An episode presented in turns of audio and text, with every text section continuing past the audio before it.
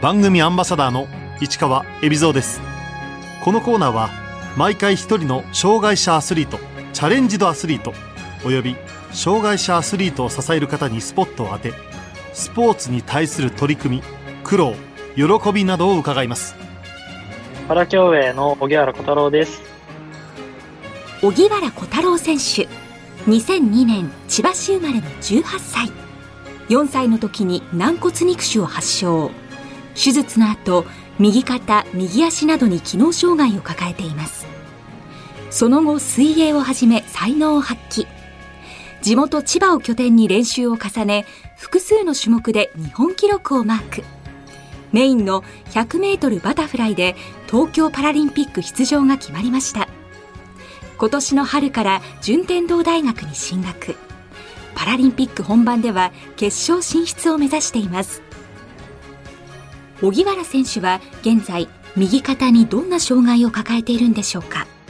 軟骨肉腫っていう病気の手術の影響から肩の関節の機能ですね。もう腕が、ま、完全に回らないっていう障害を持ちました。4歳の頃に、まあ、その軟骨肉腫の肉腫の部分を全て取り除くという10時間に及ぶ手術の末に右足の骨を右腕に移植しているので必然的に右足にも少し障害が残ってしまったということになります。手術を受けた後水泳を始めた荻原選手。きっかけは？まずは体を動かすことによって健康の増進ですね。まあ僕の場合はそうですね、もう肩が完全に動かないというデメリットを乗り越えて、この他の選手よりも速いタイムで泳げるようにはなっていたので、本当に僕は水泳がっちりハマったんで。まあ昔から今にかけてはもうずっと右肩は全く動かさないで泳いでいますね。パラ競泳の存在を知ったのはいつなんでしょうか？中学2年生から3年生に進級する 間で、千葉市の新人戦っていう中学1、2年生だけが出れる大会っていうのに出て、まあ、そこで、まあ、障害者が入賞するっていう、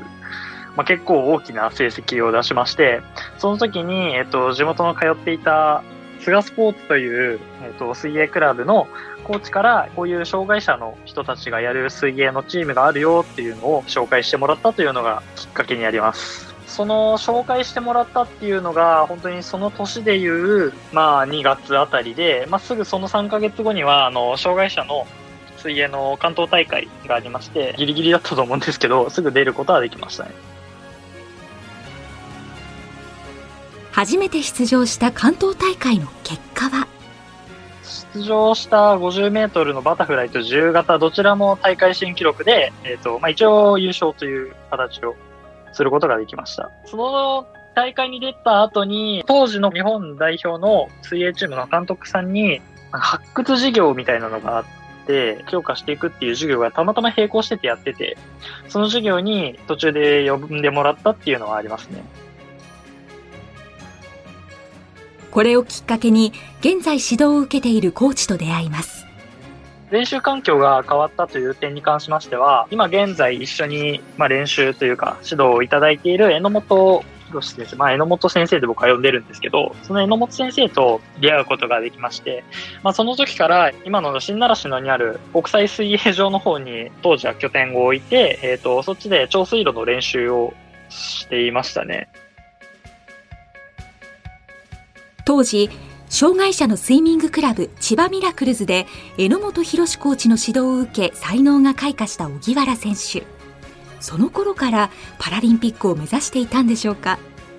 いや全然目指してはなかったですね僕は。ちょうど中学3年生っていうのでもう受験の年だったんですよね。そこそこ勉強して高校では文化部に入ろうっていうビジョンとしてはその中に水泳はなかったです。パラリンピックはいつから目指そうと思ったんでしょうか？2017年の、えーと、ジャパンパラ水泳競技大会で 50m の自由形に出て日本新記録が出た試合が、まあ、僕の中でパラリンピックをうっすら目指そうかなって思い始めた試合になります。そんな本気で優勝を目指しに行ったとかじゃなくて、まあ、記録が出てちょっとうっすら目指してみようかなって思い始めましたね。真剣にパラリンピックを目指してみようと思ったのがちょうど高校受験の頃でしたパラリンピックを目指せる位置に自分が進み始めてるっていうのを、まあ、当時自覚したので、公立高校の、えっと、志願をしないで、私立一択の千葉明徳高校のアスリート進学科というところに志望を変えて、ここで水泳をやっていこうと進学したっていう感じですね。高校2年の春、荻原選手は当時所属していた千葉ミラクルズからセントラルスポーツに移籍します。僕の記録がどんどん右肩上がりに伸びていって、僕がそのパラ水泳を本気でこれからも続けていくっていうのと、日本にそのパラ水泳、パラ競技を広めていくっていう榎本先生の考えがあったので、榎本先生を仲介させてもらって、セントラルスポーツに入ったっていうのがきっかけになりますね。初めて出場した国際大会は？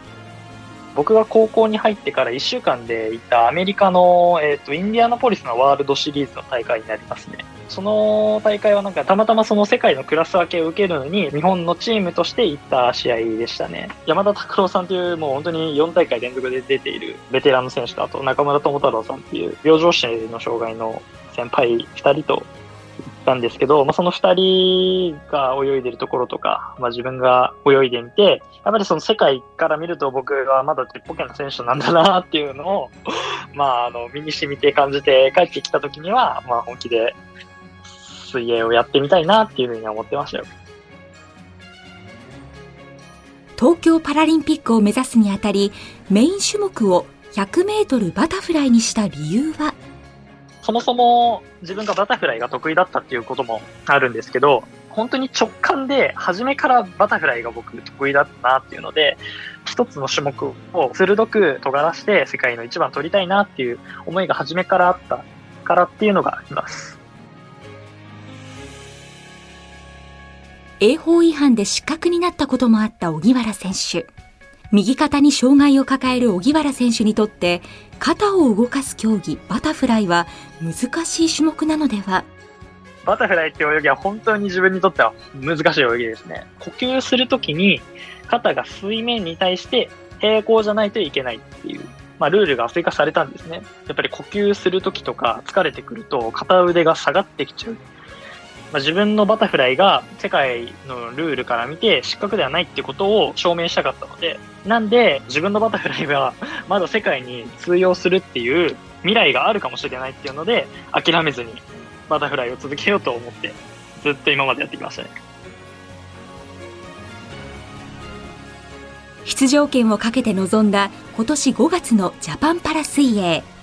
大会前はどんなプランを立てていたんでしょうか？僕のその泳ぎは肩甲骨が動かせるという点で、肩甲骨を寄せることによって背中の水平を保つことが僕は他の選手よりもうまくできたので、他の選手よりは失格のリスクは一応低い状態ではあったっていうか、肩が全く動かないとかじゃなくて、骨とかを動かせる機能が僕にはあったので、まあ、そういうのを駆使して自分の泳ぎは模索していって、で、本当に5月にたどり着いて発見標準が切れたっていう感じになります。ところがその予選で呼吸した時に肩が水平になっていないと判定され荻原選手は失格となってしまいます。予選レースは、まあ、安定性を高める決勝レースで、まあ、タイムを切ろうというふうに思っていたのでその予選レースでだから失格になっちゃったらも元も子もないわけなんですよね。国内で失格を取られたのと僕1回しかなかったんで絶対落ちるわけがないと思ってたんです。国際大会にあのそのまま継続して出続けて、前呼吸でも横呼吸でも、肩の失格を取られなかったっていう、僕の中で結果があったので、その経験則からして、まあ、そのプールサイドに上がって、自分の失格の、まあ、通知をされてっていうので、もう本当に頭が真っ白に流したんです、その時は。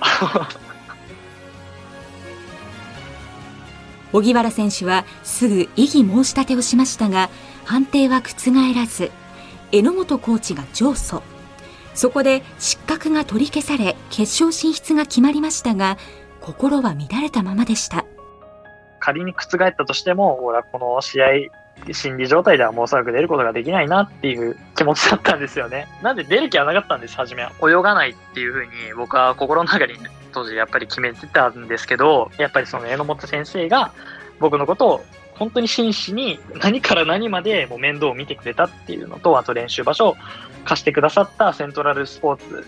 やっぱりいろんな近くで見てくれた友達、学校の人たちだったとか、僕のことを言う、もう本当に背中を押してくれてたので、そういう思いを、まあ、僕のエゴでそれを全部なけなしのものにしてはいけないなっていうふうに思って、みんなの思いをもう一回自分の背中に背負って泳いでやろうっていうふうに気持ちが、まあ、変えられたっていうか自分の中で気分を変えることができたので、決勝レース本当に砕ける勢いで行ってやろうって自分で決めましたね。気持ちを新たに臨んだ決勝。1分5秒25の好タイムを叩き出し、派遣標準記録を切った荻原選手は東京パラリンピック出場を決めたのです。その時はすごい肌で実感しましたね。この3年間の努力、やっぱり無駄じゃなかったと。あとは、そのまま決勝レースに出ることを、あの、みんなの、本当にみんなの応援の気持ちを、あの、背中に背負って、バタフライを泳いだ結果として、あの、1分5秒25で派遣標準記録を突破することができたっていうのを本当に肌で実感しました。いろんな選手も同じ組で泳いでいたんですけど、みんなが僕のところに来てくれて、本当におめでとうって言ってくれたのをもう本当に忘れられないですね。順天堂大学に進学した理由は？まず一つは榎本先生がそこの卒業生だったっていう環境があったっていうのと、まあ、あと本当に家からすごい通いやすい位置にあって、で、スポーツのレベルは、えっと、全国を見てもかなりトップレベルの大学っていう点で、はい、順大に選んだ理由っていうのは、えっと、僕が自分の体を自分で解明していく、そのスポーツバイオメカニクスとかをいろんな、本当に勉強をして、えっと、自分の体を自分で解明していくっていうスタンスで、えっと、大学で、水泳をやるっていうふうに決めていたので、まあ、それの条件に合致していたので入学しました。学業と競技の両立は？やっぱりレポートとか課題とかっていうのがあるので、その練習が終わった後とかも、やっぱり自分の課題とかっていうのはもうどんどんやっている状態ではありますね。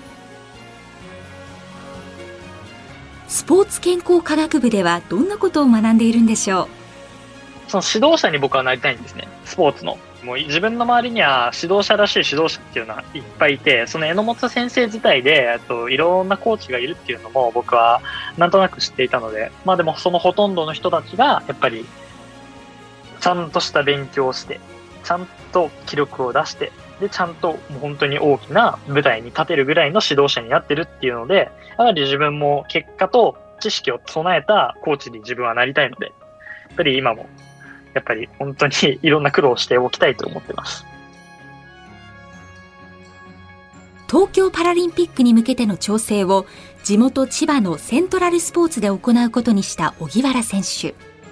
パラリンピック本番には向けて、えっと、いろんなこれから合宿なども行っていくと思うんですけど、まあ、大前提として僕は地元での練習を第一に行っていく予定ではあります。やっぱりその、環境を無理やり変えて競技力を上げるっていうのは、まあ、一つの手としてあったんです。僕の中には。ですけど、練習環境を無理に変えて、タイムが速くなればいいんですけど、やっぱり安全策をとって今やってることを最大限やり続けて、後悔がないようにやり続けてから、東京大会に臨みたいというふうに思ってます。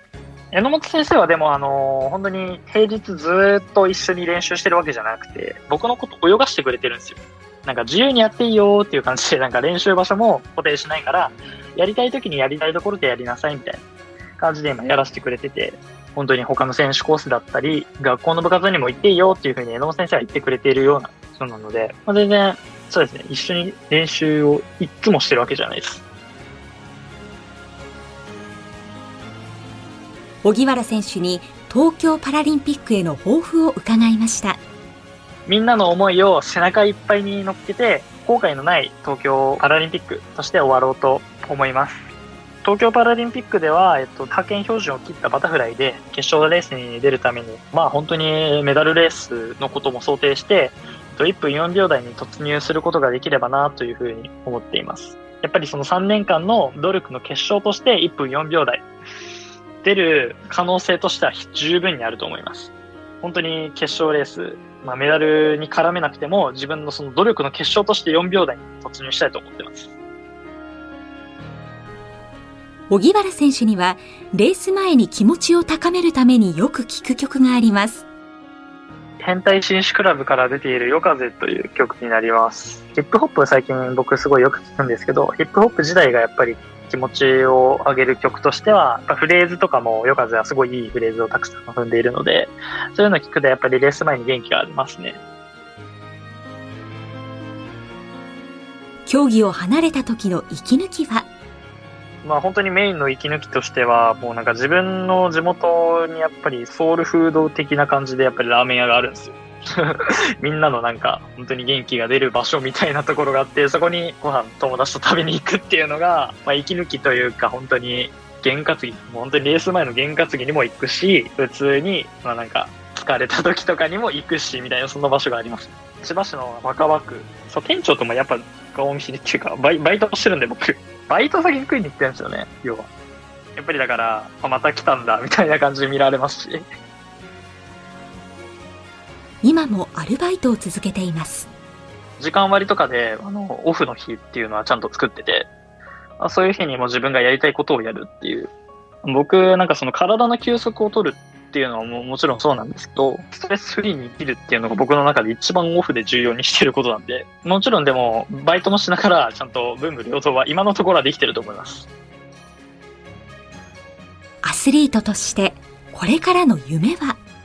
水泳の目標とはまたこれ別のものになるんですけど、いろんな競技に携わるっていうことです。パラ競技を行う上で一番大事に僕がしたいっていうのは、そのパラ競技をやってる選手たちが今どんな問題を抱えてるかっていうのを僕は直で知りたいなっていうふうに思っているところがあって、例えばまあ水泳でしたら、障害の持っている子が、えっと、クラブチームに入れないとか、練習環境をうまく作れないとかそういうのがあるんですけど、まあ、果たしてそういった問題っていうのが他の競技にはどんな風にあるのかっていうのを僕は知って、まあそれを知った上で将来僕がパラスポーツを広めていく上では、やっぱり必要なことになると思うので、まあ、ゆくゆくは本当に他の競技もやってみたいなというふうに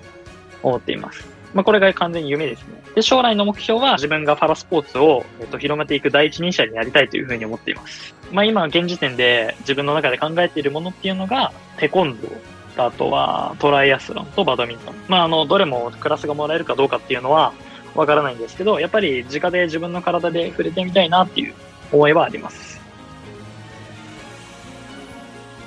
荻原選手にとってパラ競泳の魅力とは？